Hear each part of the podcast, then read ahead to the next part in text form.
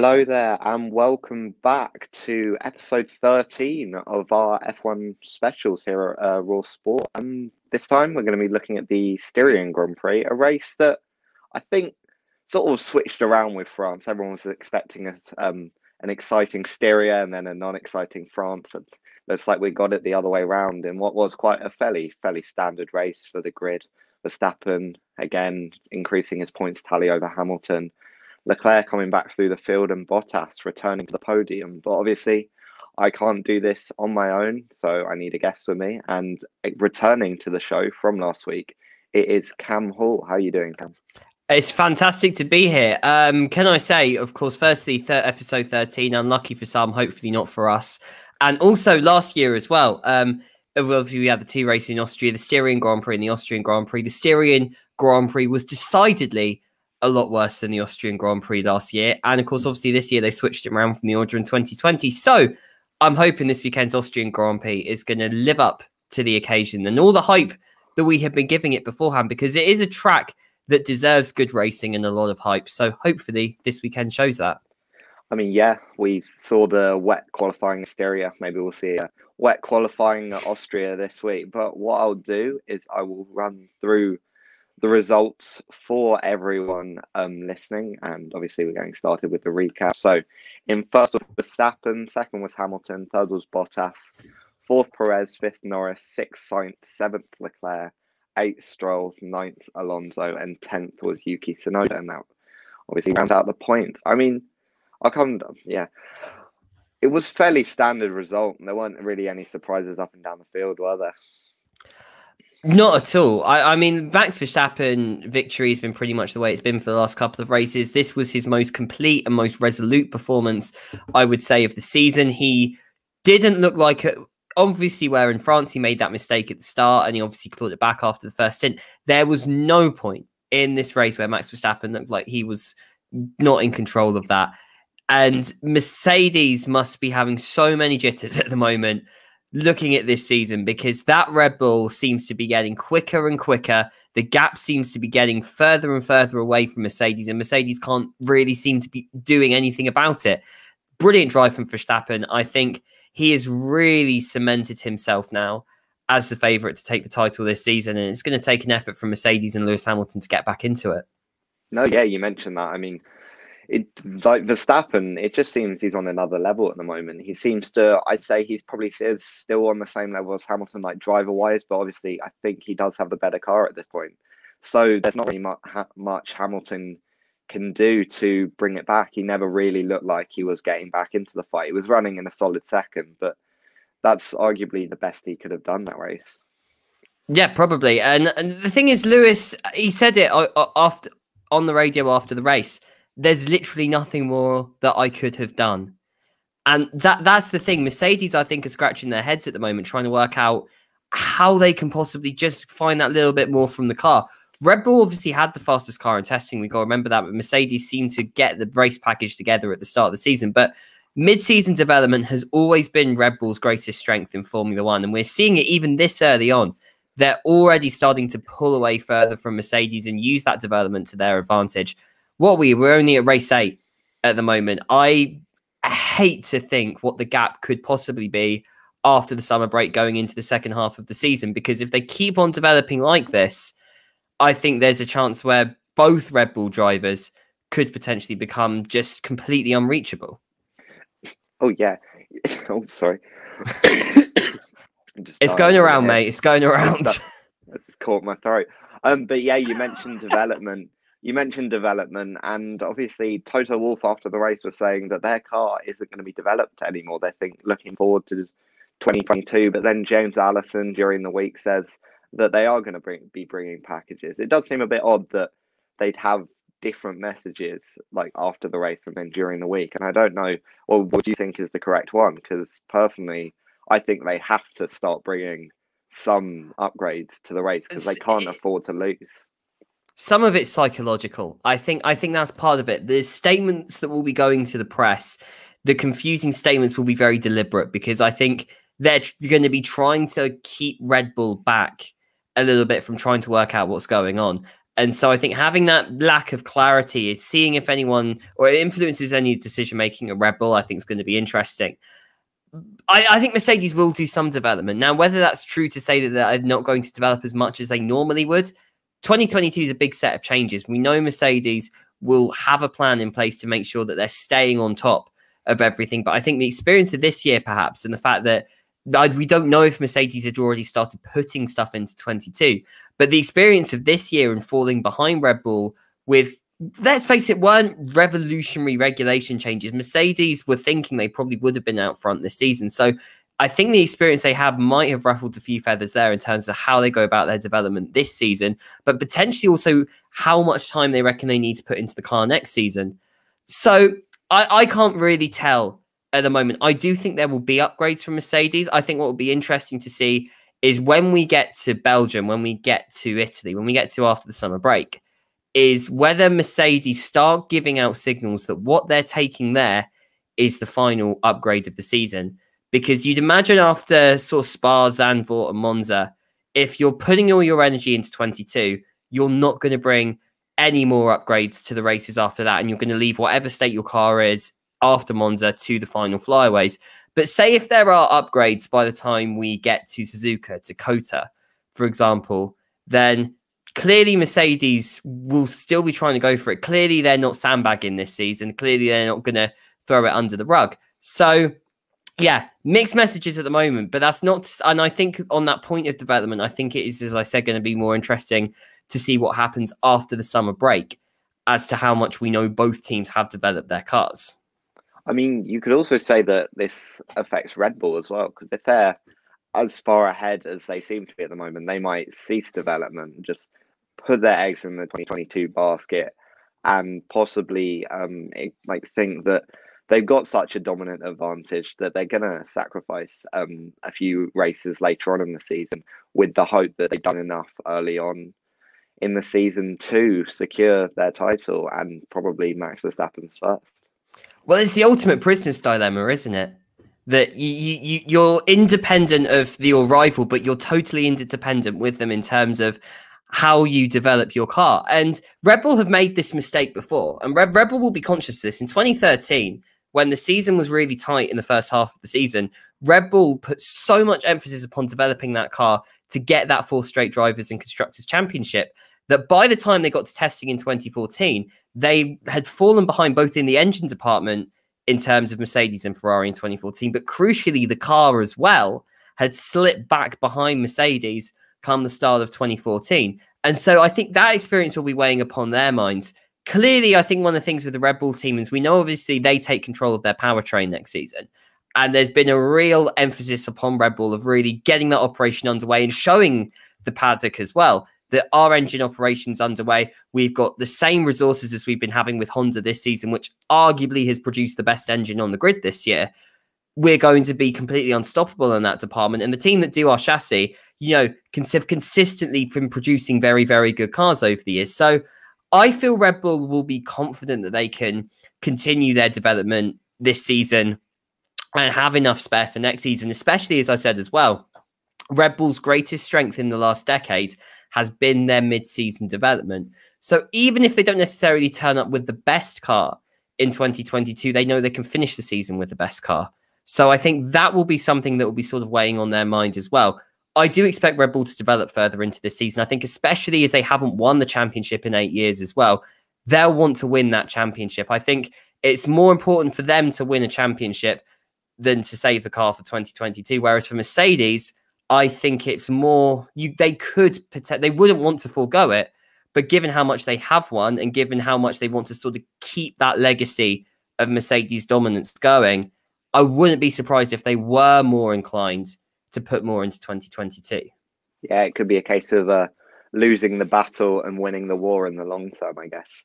But obviously, you can't really separate um, Mercedes and Red Bull at the moment, and you can't really separate the drivers as well.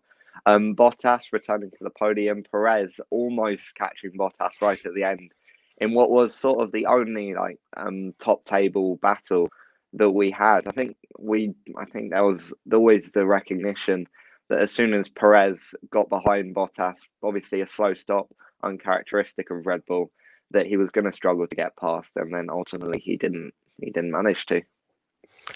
Once again, the thought of Valtteri Bottas complaining over the radio to Mercedes about not doing a two-stop strategy, it would have been, it would have been such a fascinating kind of deja vu if that had happened all over again for Mercedes. And again, I think James Vowles and the team at Mercedes are going to have to kind of look at this and the fact they have, for save a poor pit stop from Red Bull, been outfoxed on them with on strategy on their second drivers in the past few races, and potentially as well. Mercedes got lucky that they could have got Lewis Hamilton that extra point for fastest lap. If Red Bull didn't have the slow stop and Perez could have got past Bottas earlier, Lewis Hamilton might not have not had the gap he needed to go for that fastest lap. So I think Mercedes really can count themselves lucky there. Again, Perez showing the importance of the way he does tire management so crucial to being able to get the most out of the tires for longer and being able to run those two stop strategies where they know that the way that Perez controls the tires means that he can be a bit more aggressive with them and go with these strategies. So that was a fantastic move again from Red Bull. Bottas just drove a typical Valtteri Bottas race. Really, there's, you know, he he was there, he was driving, he did what he needed to do. This time, he got a podium instead of finishing just off it. I don't think there's anything more I can say really about that, apart from the fact that Mercedes do need to look at their strategy and they do need to sit down and work out how they don't risk getting outfoxed by Red Bull on these two stop strategies again. I mean, I think the only problem, possibly with this race, especially, it was is that the strategy was very like set in stone. It was very hmm. one stop race, and then Perez probably pitted a few laps, or did in fact pit a few laps too late to get Bottas in the end. But it, as you say, they do need to think about these things. But to be honest, I'm not really sure what they could have done. The undercut seemed quite quite powerful, and Perez would have probably come out ahead of Bottas even if they had only pitted one lap later. Yeah, I mean, I mean, the strategy, as you said, it was it, Styria has always been a one-stop race. That track has never been necessarily the hardest on the tires. So I think for the drivers, it was they were always expecting that. I think where you get these two stops is when you have drivers like Perez who can make the most out of the tires for the amount of times that he can. So yeah, I think I think Red Bull probably, if they had done a few laps earlier, probably would have got past Bottas, and I think that probably says potentially as much about the Red Bull strategist as it does the Mercedes strategist potentially. But again, with Red Bull, because of the fact that they have that second driver now who can fight out front and can fight with the Mercedes second driver, it's given them a lot more options this season to try these kind of things out. And I think that that I think is also another problem for Mercedes. Mercedes haven't had that problem in the last couple of seasons. They didn't really have it.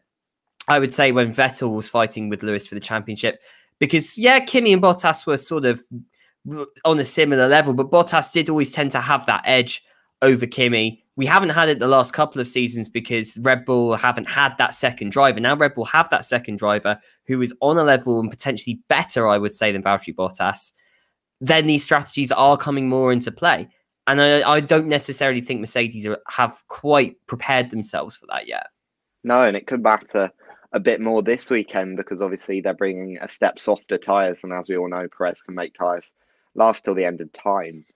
I mean, there isn't really much else to say. It was fairly standard race at the front, but in the midfield, it was a bit more interesting. Um, I guess what I'll do is just read out the midfield again quickly. Norris, Sainz, Leclerc, and yeah, that's.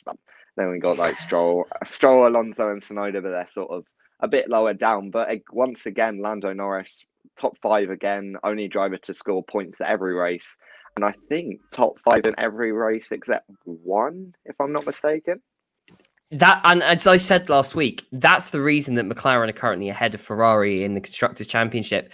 Because Lando Norris, you got to remember as well, currently ahead of Valtteri Bottas in the drivers' championship as well. And one of the reasons that he's scoring all these points for McLaren, especially where Daniel Ricciardo isn't getting the results out of that car that he should be, is that he's just got that consistency on race day to just keep getting those results uh, constantly at the top of the midfield, constantly being able to hold off challenges. He didn't admittedly, the challenge from Carlos Sainz and potentially Charles Leclerc would have come very, very late and didn't wasn't really enough to challenge him too much in this race. But the fact is that Lando Norris is getting that McLaren into good places. He's always done well at this track, Lando. But this weekend, I thought again, getting the car in third, knowing as well when to fight against the front runners. He knew that that wasn't his race. He didn't want to wreck the tires there, and he was just getting those points from McLaren. And at the end of the day, McLaren being third in the constructors at the moment, especially with one of their drivers underperforming, is solely down to just that consistency that Lando Norris is putting up. And eventually, if McLaren, if he can get a championship winning car next year or a car that could at least capable of winning races next year, then this vein of form from Lando Norris at the moment, which I think we're really starting to see now, just why so many people have talked up Lando Norris throughout his career. Because if this continues, then you know this is someone with the potential to win world championships. We talk about George Russell as the next upcoming British star, but I genuinely think Lando Norris could easily win a world championship if you give him the right car and he drives like he is at the moment. No, yeah, you mentioned that. I've always felt like Lando Norris was sort of a bit underrated in a way. Sort of, you've got your Verstappen, you've got the potential of your George Russells, you've got your Charles Leclerc's, and then sort of a bit lower down, you sort of had Lando Norris sort of occupying his own little area. And I think that this season is really showing that he probably is up there with the best. And he, if he did get a championship winning car in 2022, he would have actually have a really good chance of winning it. Yeah, I mean, we the thing I think with Lando Norris is that he has always been seen as McLaren's next hot prospect. He's the one that McLaren have brought through is the kind of the the replacement for Lewis Hamilton's the number one driver, but where Lewis Hamilton was always conceived of as this next rising star in Formula One, you know, he'd won everything that he could possibly win in the junior categories. Lando Norris hasn't had quite that level of success. He only came second in into George Russell in F2. He had good success in Formula Renault, but nothing that was necessarily, you know, it didn't necessarily scream next Formula One world champion. He didn't have maybe the glittering career that uh, Charles Leclerc had, for example, in his junior career. So I think the thing with Lando Norris is that he's always been seen as the McLaren number one more than anything else. But I think this season in particular, I think he's really used that time. His first two seasons were crucial for building him into the team. And I think that dynamic with Carlos Sainz, I think, really helped him get a foothold in Formula One, build up a fan base, and really, I think, gets himself used to the operation. So now he's leading the team. He's got Daniel Ricciardo arguably more of a challenge in Carlos Sainz, but not Ricciardo himself not necessarily getting the best out of the car. But Lando Norris has just completely, I think, worked really using his team effectively. He's had that time to bed himself in, and he knows how to get him the best out of both himself and the car. And we're seeing now that potential that we've saw always seen in the junior category. Him, we're seeing him going beyond that now. And he is a driver, I think, with a really good profile both on and off the track, which I think always helps his profile as well. He is a very good driver, and I think he needs to be talked up more in the conversation because, again, McLaren, I think, haven't had, they haven't always had the best car in the last few seasons. Only really this season and last season, I would say, they've got that car now that can be more consistent, getting up in the fights for the podium. But more performances like this from Lando Norris, I think, is exactly what he needs to be doing. And again, when the challenges come, when he has that race winning car, when he has a car that could fight for championships, if he keeps driving like this, it wouldn't surprise anyone if he won one. I mean, he's also quite a unique driver in a way, just because of the amount of like social media presence he has. Like he's got his quadrant um, racing team. He makes the quadrant videos. He's active on Instagram, Twitter. I guess maybe there's almost the way that we know too much about him. So like as we could say that a Verstappen, a Leclerc, or Russell aren't really as exposed to like the general public as uh, Lando Norris. So we know what to expect from Norris, whether where as there's an air of unpredictability about those other three drivers, perhaps. I wouldn't. I wouldn't say it's that. I think what I'd say with Lando Norris is that he's made more of an effort. I would say to maybe reach out to more of the sort of the grassroots F1 community, a lot of the content creators, a lot of the gamers who are very much the lifeblood of a lot of the F1 community now. And Lando Norris has always been someone who's been willing to really reach out to them. And that's not to say the other drivers haven't. Charles Leclerc is someone who's also made that real concerted effort as well. So I think the thing with with Lando Norris is that I think he's always been a lot more comfortable with the slightly more kind of cheekier, public off track persona And that's not to take anything away from his um, on track performances. I think there are actually some people who would have said until this season that that off track sort of nature that Lando Norris has is holding him back from being a Russell, a Leclerc, and a Verstappen, someone who is totally focused on the track and getting the most out of the car. But I think what Lando Norris is showing this season is that you can actually, you can easily do both. And Lando's talked about that kind of focus he has when he's in the car, that when he's in the car, all of the kind of the off track kind of tomfoolery that stays behind. He's solely focused on getting that win that he needs or getting the points that he needs. And I think that at the end of the day is the most important thing. You've got to learn to work hard and play hard. And Lando Norris does both of that. And that I think is making him, I'd say, more perhaps a complete F1 driver, maybe than Russell Verstappen and and Leclerc. Maybe he won't have all of the championships and all of the race wins that they have, but I feel he's started. He is potentially more of a complete driver on and off the track as well, and he's still going to be successful. Let's not forget that as well. He will be a successful F1 driver if he keeps driving like this. Yeah, it almost seems like he's going to be that Mr. Consistent in the future where, mm. as Russell and like Verstappen and Leclerc are picking up wins, but then perhaps also crashing, also making mistakes. Lando Norris is always going to be there in like the second, the third, and just picking up those points. And that could be what um, wins him the title. I think he did it in F2. As far as I can remember, he only won one race. I think it was the first race of the season. yeah, he was, still, he was still in the title fight up until the end just because he was so hmm. consistent. Yeah, I mean George Russell, I mean deservedly won that season based upon the, the amount of wins that he had. But yes, Lando Norris was consistent. And at the end of the day, consistency goes a long way in Formula One. It especially when you're in the midfield and it's all about picking up those points and taking those opportunities that you get. Lando's not missed one opportunity that's been presented to him this season, and that's why he is so high in the standings. That's why McLaren is so high in the standings as well.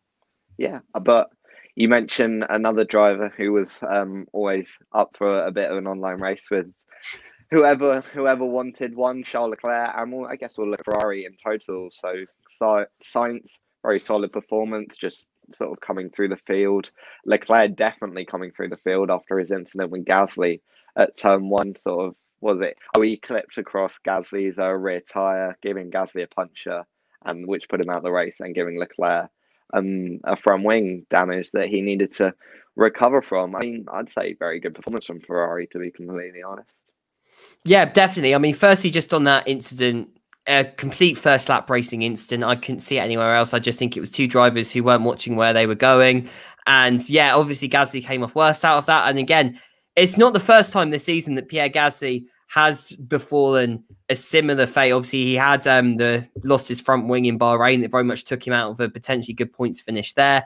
This time, I think decidedly less his fault, just being the nature of a racing incident. But luckily for Charles Leclerc this time, he was able to repair the front wing and really just put in that performance that he needed. Some of the overtakes that Leclerc was pulling off was fantastic in this race. And it always shows to me why I personally do think Leclerc is the best driver um, beyond um, Hamilton and Verstappen on the grid. That race, I think, kind of proved exactly why he is. He gets those overtakes done in cars that aren't always that we often say aren't the easiest to overtake in as well those sorts of drives are the sorts of things that are going to make Charles Leclerc a multiple time world champion of the future. Carlos Sainz, again, consistent, uh, doing what he needed to do in that Ferrari, especially when Charles Leclerc, the, the number one, the person leading the team, wasn't there to pick up the points. And again, he could easily, if he had a few more laps, I reckon he could have got to Lando Norris by the end of the race. So a strong performance there from Sainz. And I think really with Leclerc coming up the field as well, I don't think there's much Ferrari could have asked for, especially after the disaster for them that was Paul Ricard. Yeah, it's a very, very different result than what they had in Paul Ricard. I mean, I don't. Why? Why would that be? I mean, tires maybe. Just the, the t- well, t- tire wear and degradation is not as much of an issue at the Red Bull Ring as it is in Paul Ricard, even though it's just as hot. Which I I, th- I think some of that I think is down to the nature of the track. I think as well with you don't have necessarily the lot really long straights and the drag that you get um, within Paul Ricard. Obviously, some of the cornering as well. You've got that nicer kind of mix of corners at the Red Bull Ring than you do at Paul Ricard. But I think, regardless, I think it was just that Ferrari. I don't know if they had brought some parts because they, they had said they were going to try and bring some parts to the Red Bull Ring. I if they were able to get those parts there and potentially do better with the tires. But yeah, it, it was a much better weekend, I think, for Ferrari overall. And I think, given the fact that they haven't always turned some very good qualifyings into solid races this season, I think to have a weekend like that, where despite everything that happened on lap one as well, I think Ferrari will be happy with this. Oh yeah, definitely. Um, bringing it back in the constructors' championship a bit with uh, McLaren, and that's definitely another. That's the other battle that really massive, the battle for third place and the constructors between two manufacturers who both, well, both have had tough periods. Obviously, Ferrari weren't that great last season. McLaren have had a tough period from 2013 onwards, and it's good to good to see them back fighting relatively like near the front if they can't be at the front. Yeah, absolutely. And I think McLaren and Ferrari are two teams that we'll probably will see at the front again, I think, sometime in the next decade. Very much in this kind of, I think, re- I wouldn't say rebuilding. I feel both teams, I think, have kind of had the most major rebuild, perhaps, of obviously Ferrari had a difficult time last year. I'd say they're coming out of their sort of mini winter rebuild at the moment. I think obviously McLaren I think sort of 2019, 2020 really building back. And I think we're starting to see both these teams now kind of give us glimpses, I think, of what we could start to look forward to from them next year, especially as both teams, I think, have two of the strongest driver lineups on the grid as well. So that is when everything is in working in fine form, they are going to be very exciting. Yeah, and then we finally had Stroll, Stroll, Alonso, and Tsunoda to round at the top ten, all relatively close together but partly because of one man who was in eighth place at the start of the race, but then oh, lost, lost I, it all. George Russell. I, mean, what feel can, what so. Can he do? What can he do? I feel so sorry for him, honestly, because now George Russell has, by his own account, and he will say this, he has made mistakes that have cost him his points for hit points finishes for Williams. Imola last year being the most obvious example where he would have scored points if he didn't crash the car behind the safety car. And also Imola again this year.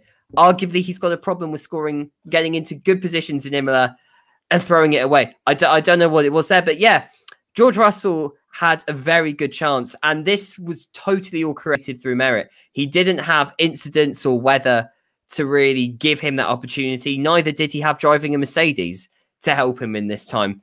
Qualified 11th, probably should have got into the top 10 as well really drove that Williams really far beyond where it deserves to be and just put in some fantastic laps in qualifying for his best dry qualifying performance, his best qualifying performance in a Williams, arguably, I would say his best in Formula One on Saturday, and then got a good start during the race and was just driving so well, didn't put a foot wrong on Sunday. And then, you know, of all the times to have a mechanical failure, that is not the time to have it. And I could just see him when they started to um, put the cooler, uh, the cooler fluid into the car. I was just having my head in my hands because I was like, of all the times where bad luck can strike, and for all the drivers for them to strike, eh, eh, not George Russell. Like that was, I feel this guy needs to catch a break at some point in the Williams because the thing is, he's getting himself into these good performances, and this time it was through no fault of his own that he lost out. That first point is coming. I'm just, I just hope that it doesn't, that he or the car doesn't let him down again, because I, there is a fear that he is just going to become a nearly man. And if, if you do give him that chance, the Mercedes, I don't know if there is some bad luck following him, him around where he's just going to become a nearly man for all of his time in Formula One. And I, I'm not sure George Russell, with a driver of his quality, and his potential, I don't think quite deserves that title. I mean, I think I mentioned last week. I do think that once one point comes, then there will start to will start to flow because mm. I think it does seem to be for both Russell and Williams, especially, does seem to be a bit almost not a confidence thing, but almost like as soon as you get one, you get you get in the rhythm of it and you get up there, you get those points. And it, I mean, not to put down Nicholas Latifi, but it really shows that no, I think Latifi. He, he well, no, he, I'm agreeing with you. He's not a. George Russell has completely showed him up, and last weekend in particular, just showed Latifi up so much that you know he's not considering if this is what George Russell can do with the car, and Latifi can barely get out of Q1. it it it, it just isn't a good good sp- good space for Williams. Really, I would say. I think I think the only problem you probably have is I don't think Latifi is a terrible driver. I don't think he's brilliant. He's not good in the wet. I think he would admit that. But I think you just Yeah. it just shows the difference between a good driver and a really really good driver is what's going on. To be honest, the Latifi never impressed me when he was in F2. He was, you know, the, the fact he came second in 2019 with a field that was okay, was nothing spectacular, or was many drivers who were going to come into the shells really or come out of them in 2020 and be joined by a strong F3 crowd. If he was in that F2 crowd last season, Latifi, I don't think he would have been anywhere near the title fight.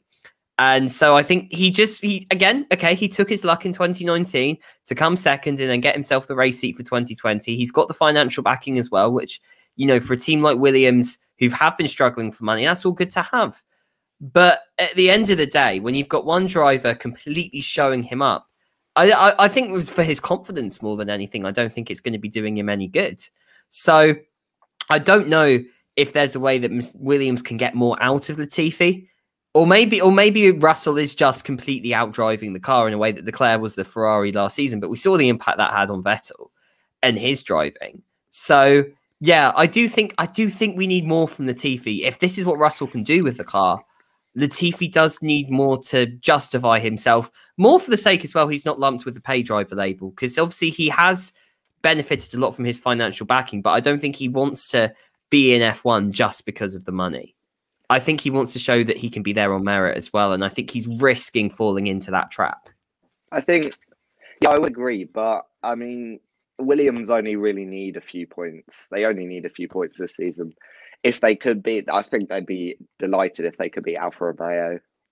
Oh, sorry. They'd be they'd, they'd, they'd be delighted, but I think looking ahead to the future as well, potentially, because Williams do have juniors, admittedly nowhere near the developed program of many of the other teams, but I, I do feel like they, they they just need if especially if they do get a better midfield car next season, Latifi is going to be holding them back. And I don't know, maybe he'll surprise me. Maybe we, he hasn't had the car and the time yet to show off just how good he is.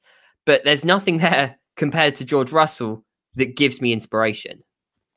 Yeah, I mean, it remains to be seen, especially obviously just because next year is such a such a new year. It's almost going to be just a reset, and maybe we'll see drivers that aren't as good now get better. I mean, Mazepin for t- for the title. Is that what we're saying then? Yeah, Maz- Mazepin to win the title. I think that sort of sort of wraps it up. What I'll do is I'll just run through the driver standings now. So Verstappen still in first on 156, Hamilton on 138, Perez 96, Norris on 86, Bottas 74, Leclerc 58, Sainz 50, Gasly 37, Ricciardo 34 and Vettel on 30. It was really easy making that graphic because no one switched positions this week. It was much, much better than Azerbaijan, where I think the entire grid decided to bounce up and down, and it took me about half an hour. Falling, falling into some form of normality now. I feel. I, I, I don't know. Is it a sign of a boring race when the tide, when the standings don't really change a lot after? No, no real massive shocks. I think I think it has to be a boring race. If if the standings don't, if my job is if the job of making the graphics is boring, we're gonna have to we're gonna have to search for things to talk about as opposed to having them be really obvious. But that wasn't the only news that that has happened in the last week. We have finally finally reached the end of Sochi, and I think no one is unhappy about that. I mean, Cam, do you want to run? Do you want to run through what's happening? So yeah, um, Sochi, which I know is the the favorite track of um, many many Formula One fans, many former Raw Sport contributors have in the past expressed their love for this circuit. Which, for anyone who doesn't know, um, if you thought the Netherlands was flat, then then Sochi is a completely different level of flat. Literally built around the Olympic Park circuit. Literally the, the the one redeeming grace, perhaps, a long straight into turn one, which is actually a very good overtaking opportunity. And then also that nice sort of turn three, sort of a almost a bit like a turn eight of Turkey, but one long apex rather than four kind of little apexes throughout the corner is a fun technical challenge for the drivers. But what is very much presented as this kind of tight, twisty technical challenge. It's just a track of sort of 90 rights and 90 lefts, particularly the final sector.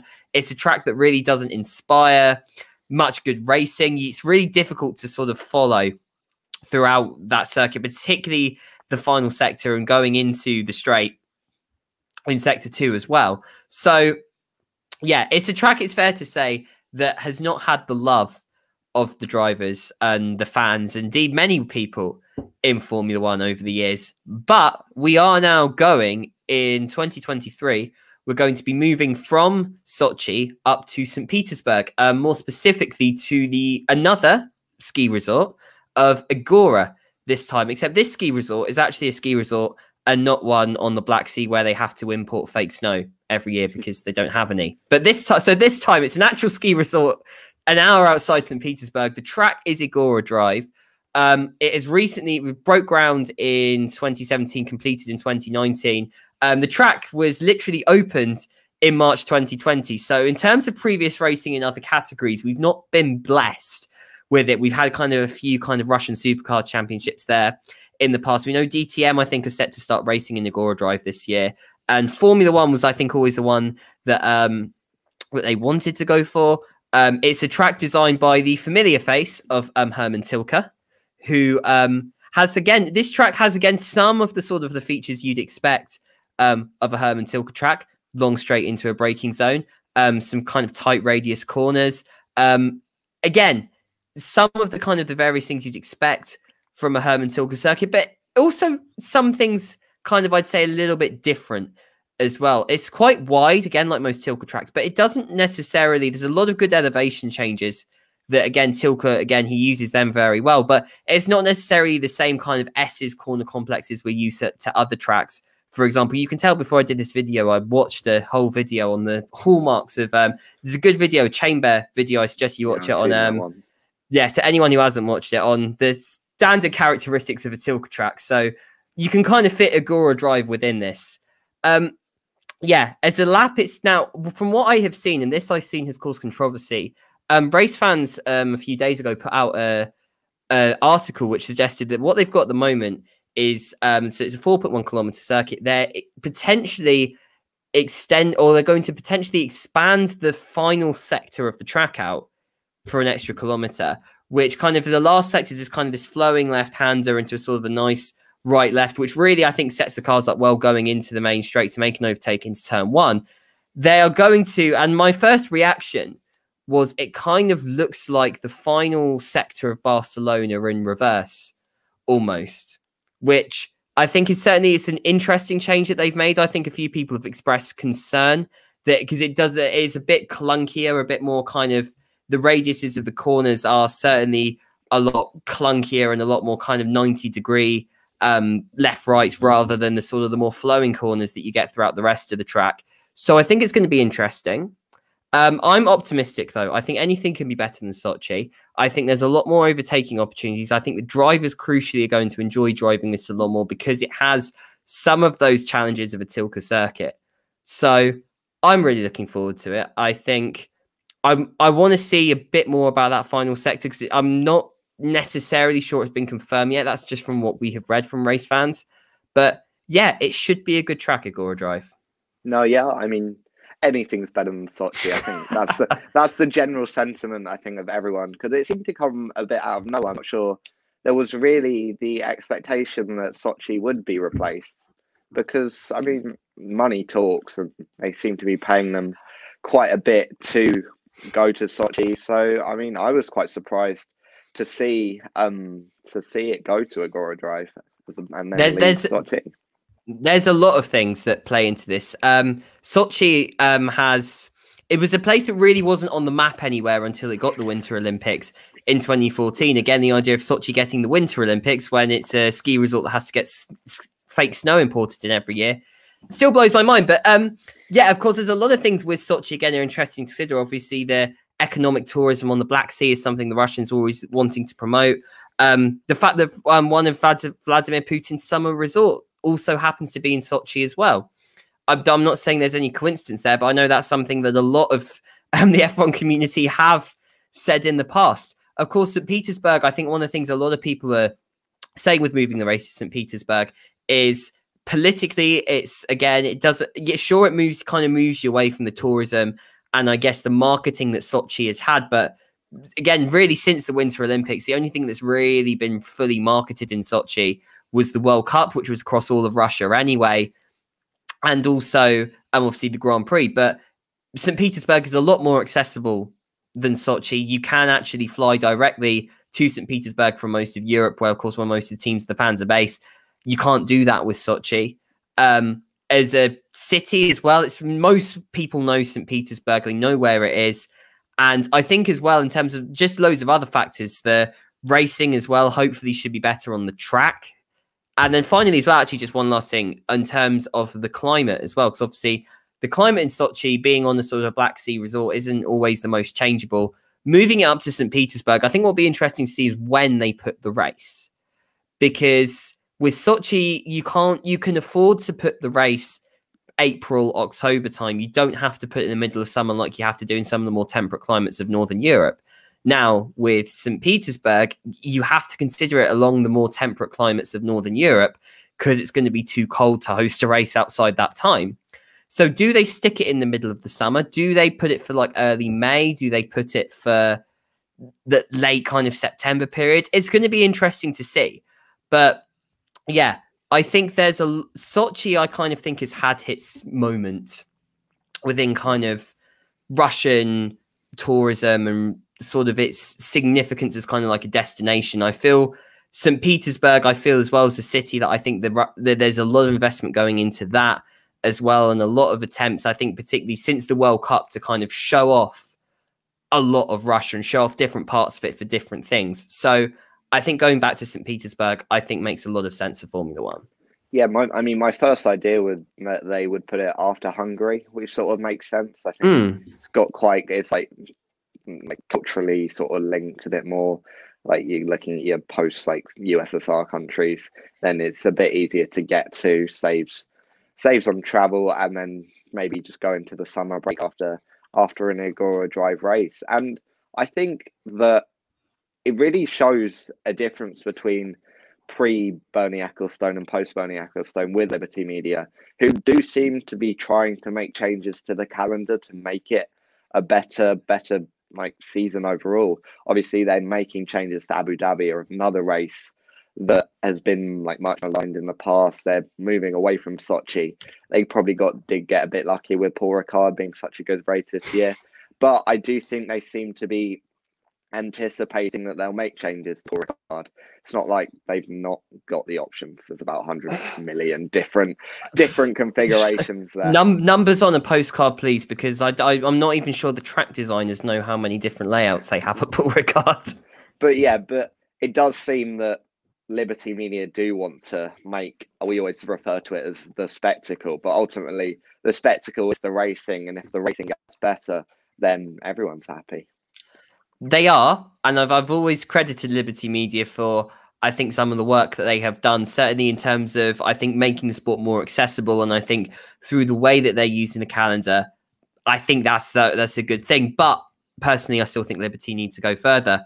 There are some very obvious gaps that Liberty still have in the schedule that I think appeals to both the to the more global racing fan, which is of course a, a race at Kyalami, which is a ready-made circuit that all they have to do is upgrade the facilities from a grade two to a grade one standard because the track's already at a grade one standard. So all they have to do is just change that, and then we can have a race on every continent, and we can properly call it a world championship. Um, they need to also try, I think, tend to some of the more traditional races as well.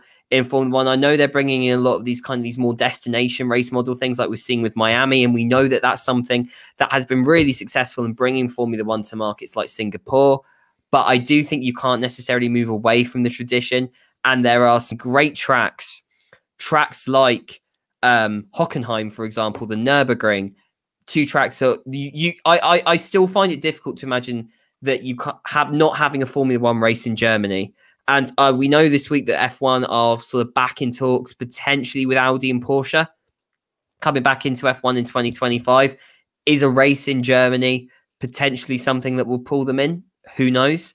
I think it'll be interesting to see because certainly them bringing Zandvoort back onto the calendar is encouraging. I think that's a sort of a step in the right direction the Liberty have made to appeal to the different, all the different types of F1 fan. Because yeah, there are some who are newer in and they like kind of the more flashy spectacle side of Formula One. There will be, always be the racing purist that likes the challenge of the old school circuits. So you've got to cater to all sorts of fan, of course. But I think there are just a few things that Liberty can do to really maximize that appeal. And I think this will be a debate that rages on forever. You know, can you have an alternating calendar every year? You take some tracks off and put some others on. But I think the thing is, there is clearly a demand to host Formula One. You've just got to make sure you get a bit of everything in. And I think that's what Liberty could be doing more of. The Igora Drive move, I think, is a step in the right direction in terms of appealing to the better racing and appealing more to the purist, whilst also, I think, giving still a sense of that destination. Igora, the ski resort, not far from St. Petersburg, there's still enough you can make a destination there, even if it's not exactly within the middle of the Black Sea resort of Sochi, but it didn't always seem the most lively race in terms of off track entertainment anyway. Um, yeah, I mean, I think they're doing quite a good balancing act. I think they were helped last year by a lot of races being hmm. cancelled. Mm. So we went back to some of the more traditional ones and some like newer traditional ones, I guess, if you want to refer to it like that. We obviously went to Mugello, we went back to Turkey in the Nürburgring. Imola seems to be um, more fixed on the calendar now. We've moved back, we moved to Portimao and we seem to be perhaps staying there for a few years. So I do think that they're balancing it quite well. And I do think there probably is some behind the scenes discussion over an alternating calendar just because it makes I'd say it just makes more sense because you've got you've got places that can't afford to host races every year. We saw that in the early 2010s when Germany tried the model of switching from Hockenheim to Nürburgring every other year. So I think that there probably is a desire for an alternating calendar, but obviously, you as we saw with Igora Drive, you can't really predict these things. That Igora Drive came out of nowhere, and maybe we'll get an alternating calendar out of nowhere. Who knows? I mean, yeah, the, the only thing I would say is obviously last year they got forced really into these tracks. If the pandemic happens, they would never, I think, have battered them with an either potent, potentially Portimao because there'd always been a clamour for Portimao, but I don't think there would have been the same pressure to go back to places like Imola, to Mugello, to the Nürburgring they kind of got forced into it and actually they realized these tracks are really good. So we need to make more out of them. And I think that, that and I think that was partly one of the reasons why 2020 was good in the end because I think we got to realize why so many purists have been saying for so long that we need to be going back to these traditional tracks that really challenge drivers and the drivers love it more than anything else. So yeah, that alternating calendar is going to be key and I think getting striking that balance more permanently. I think Liberty are moving in the right direction. I think what I would like to see is what happened last year, more sort of confirmation upon what happened last year being more permanent rather than we kind of add the races in as and when. Yeah. Oh, sorry. Yeah, yeah, that makes that makes complete sense. My throat is going. I'm not sure. I think I think it's hay fever acting up. Strepsils. Have, take some strepsils. Seems, you'll be sorted. Have, yeah, seems to have come back in the last uh, few days. But as you mentioned with the calendar, there is a new change to the calendar, and that is the return of Turkey. I mean, again, they they were scheduled to do a race in the um, I think it was going to be a few races ago, but then that got cancelled due to COVID. But the cancellation of the Singapore, oh gosh, I should have done the research. Was it Singapore that got? I know Singapore. Yeah, I've, I've, I've got I've got I've got I've got the calendar in front of me. If you want so, me to like. So I think it was Singapore that got cancelled, and yeah. Turkey has replaced Singapore. Um, yes, so that's for the for the third of the first to the third of October. We're going. So we're going now from Sochi on the twenty sixth to Turkey on the third of October, and then m- probably there's still a bit of doubt about Suzuka, but the plan is at the moment to go to Suzuka on October the tenth. Yeah, I mean, and it seems that this probably won't be the last change to the calendar. I can't imagine Australia will probably have their race. There, there there's so much. There's so much up in the air at yeah. the moment. The, so the big races, I guess, to watch out for in the second half of the season are um, Suzuka. Firstly, um, Japan are waiting till after the Olympics to confirm whether that race will go ahead. I think they will make a massive judgment based on public opinion. If the public approves of how the Olympics has gone. There's not a massive rise in cases. I don't think that they will they will go ahead. The race will go ahead. Um, if there is a rise in cases, if the public are kind of quite uncomfortable throughout the games, if the whole atmosphere of the games just isn't there, they won't go ahead with the race. I can just see that happening. Um, again, COTA, we should imagine the US Grand Prix to go ahead. The COVID situation is now a lot better in the US because Liberty being based in the US as well, I think is something they really want to go back to COTA because it's always a, a track and always a Grand Prix that delivers. Um, Mexico, some uncertainty still with the COVID there on the 31st. Interlagos, with the way that COVID is in Brazil at the moment, there's no way that they can host a Grand Prix on November the 7th at this moment in time. I think it'll be interesting to see, though, can the situation improve? What do FOM say? Because it would be a shame to lose Interlagos from the calendar again. And then, of course, as you said, with Australia, a lot of that's down to the quite the stringent regime that they have in Australia that kind of they were granting that the government don't grant the exemptions, which of course that's a debate in itself whether governments should be granting exemptions. But one thing they've consistently done is not grant, or certainly not grant very nice exceptions. To put it to put it in that sense. So for Formula One, it may not be. There is talks with the Victorian government, but they are very very careful in Australia, and so there's a lot of doubt still over that. Yeah, and it could be a problem for F1, especially as a lot of these races are in the latter half of the calendar. And if you do get to, let's say, your September, your October time, and these races start to pull out, then there's not really much they could do. We're gonna have mm. to. We're either gonna have to do a snow. We're gonna have to put some chains on and chuck it around the Nurburgring, or with some snow tires on. Or I mean, you probably might see return the Bahrain Oval. Or po- possibly China is one circuit we haven't mentioned yet. There's a, that race has been postponed and not cancelled, which suggests to me that that will be the next track to come on. Um, thinking it could, it would be an ideal replacement for Suzuka potentially if that drops off the calendar because there's literally very little difference to the distance to travel. You just have to change your change your address um, from Turkey to go to Shanghai instead of um, to Tokyo. Um, the Americas races logistically could be slightly more difficult to make changes there, especially just because of the distance really from the rest of a lot of the races going on. Um, but again, I think that's still up in the air. Of course, if Australia drops off the calendar, there's the big risk that they have at the moment is that from um, the United States Grand Prix on the 24th, there's a real risk that we don't have another Grand Prix scheduled until the race in Saudi Arabia on December the 5th. Uh, so if COVID affects all of the three races in that time, then they are going to have to find, and they've already scheduled a race in China for the 10th of October if Japan cancels, then they're going to have to find some races, like you said, the Bahrain Oval, maybe. I don't know, the Dubai Autodrome, maybe if that's up for the calendar. They could probably get away with scheduling some races in Europe, Southern Europe in early November. So I don't know if there's a return to Jerez, maybe, hmm. or Estoril. Because I know, I think Estoril definitely has got a grade one license if they wanted to go there. Maybe there's some other tracks as well. Um, Buriram, I think in Thailand. I don't know, is a track that's always gone well in MotoGP. Um, yeah, the Sepang. Wouldn't oh, that be amazing? Go back to back. Sepang in that time. Yeah. So they have options, but it's not ideal, and it will be harder to fill, I think, than with last season because a lot of the races that they would have already used to fill, they've already they've already filled elsewhere. So I think that will require a whole set of contract negotiations, particularly for new tracks. That will require decisions early. And I'm not entirely sure that they'll get those decisions early. And I think that could potentially be a headache come the end I of the season. I mean, I've always been a bit baffled why we're so insistent on having 23 races. Like, I know what you, you mentioned the gap, and we definitely do need to hmm. fill mm that gap. But do we need some replacements? I still think 23 is too much. I think. But yeah, uh, per- pers- personally, 20 should be the maximum per season to keep the drivers and the teams in peak conditional season, and it allows that opportunity to alternate.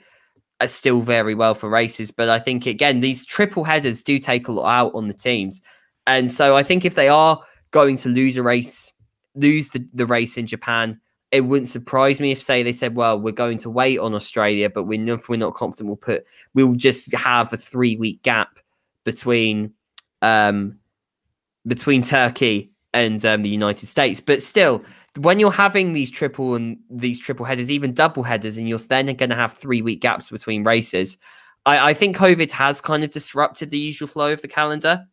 But I do think if they're having a lot, the way they're having all these races this season in a way that's a bit where it has these kind of these very sudden blocks of races and then also some big a risk of big gaps as well.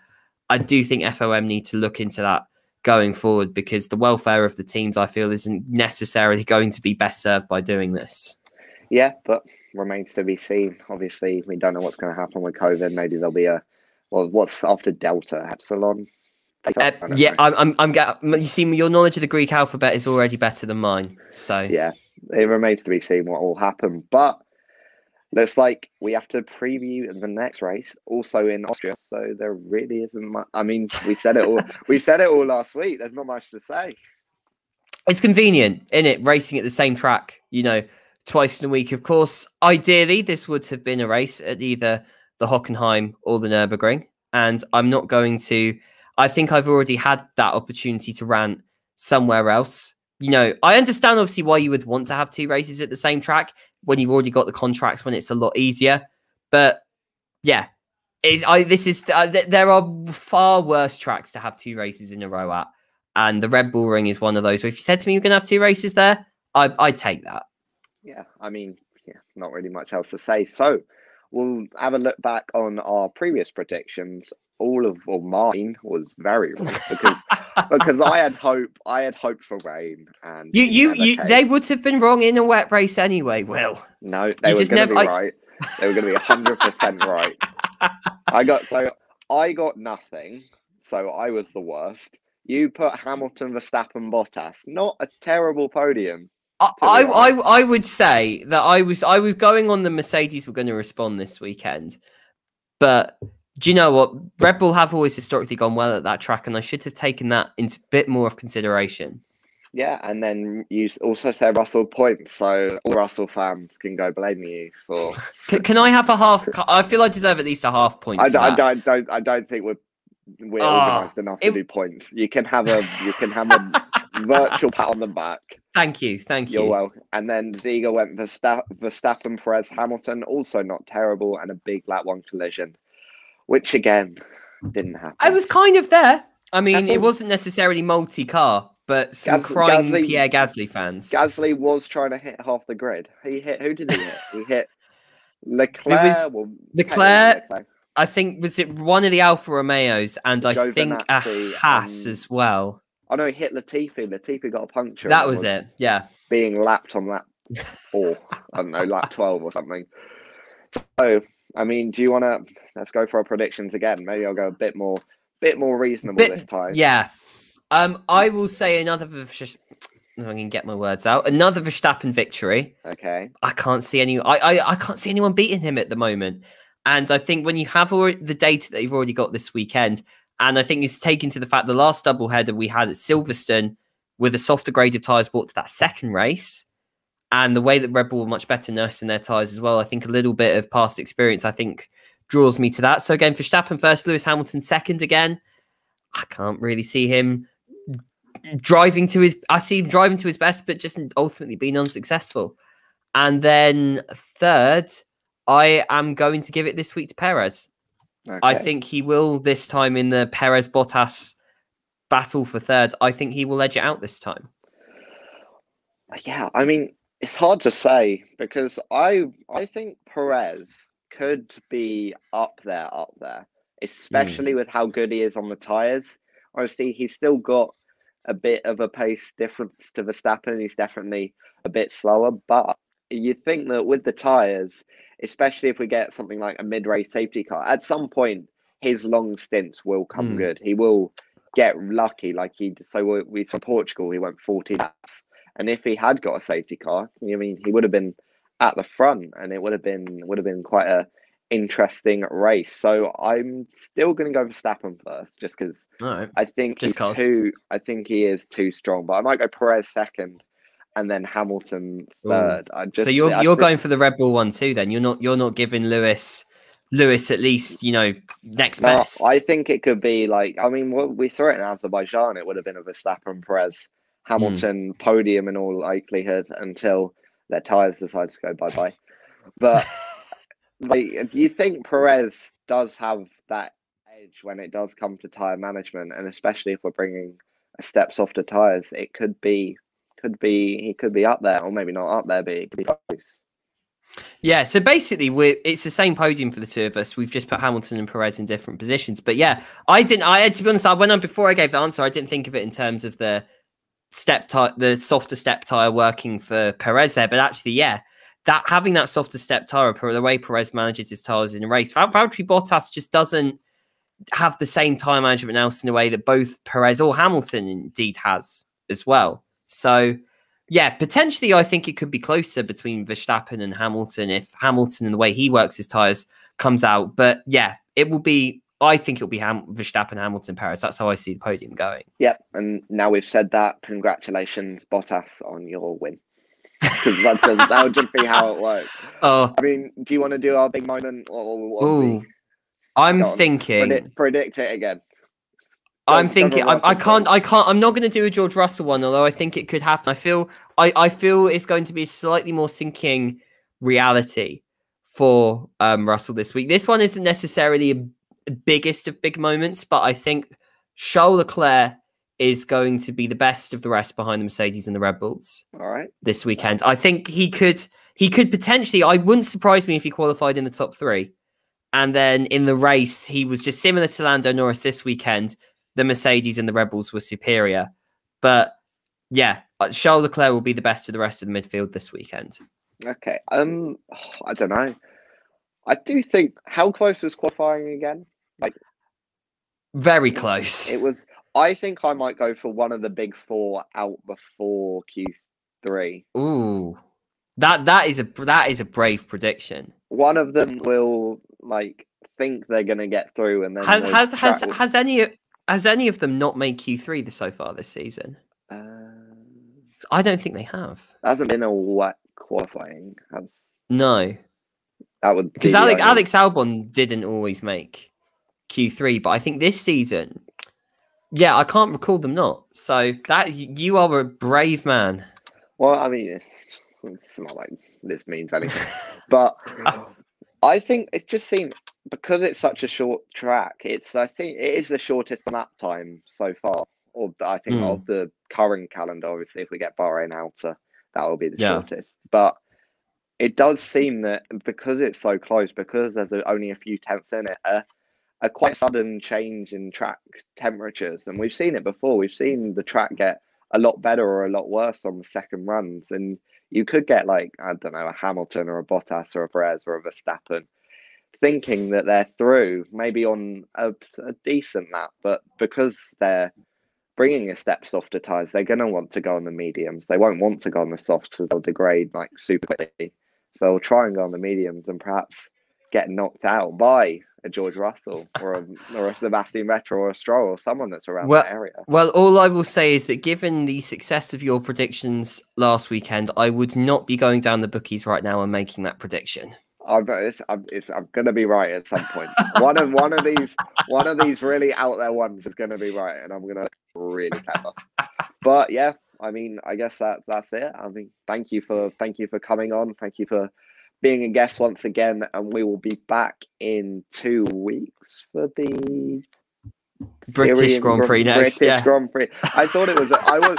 I know it wasn't the British Grand Prix bit. It was the two weeks bit. Of, of all the of all the, I was going to say of all the races to forget, you have you forget the one that that we host. But of course, one was- thing is that ho- I was going to say oh, one thing Romania. is hopefully though we will be.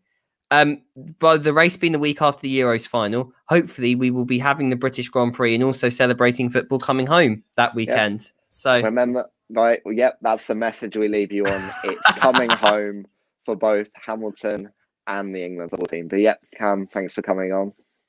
thanks for having me on. Really good to be back. Yep. And this has been a Raw Sport F1 special. I've been Will Kingswood, and thank you for watching. all- Thank you.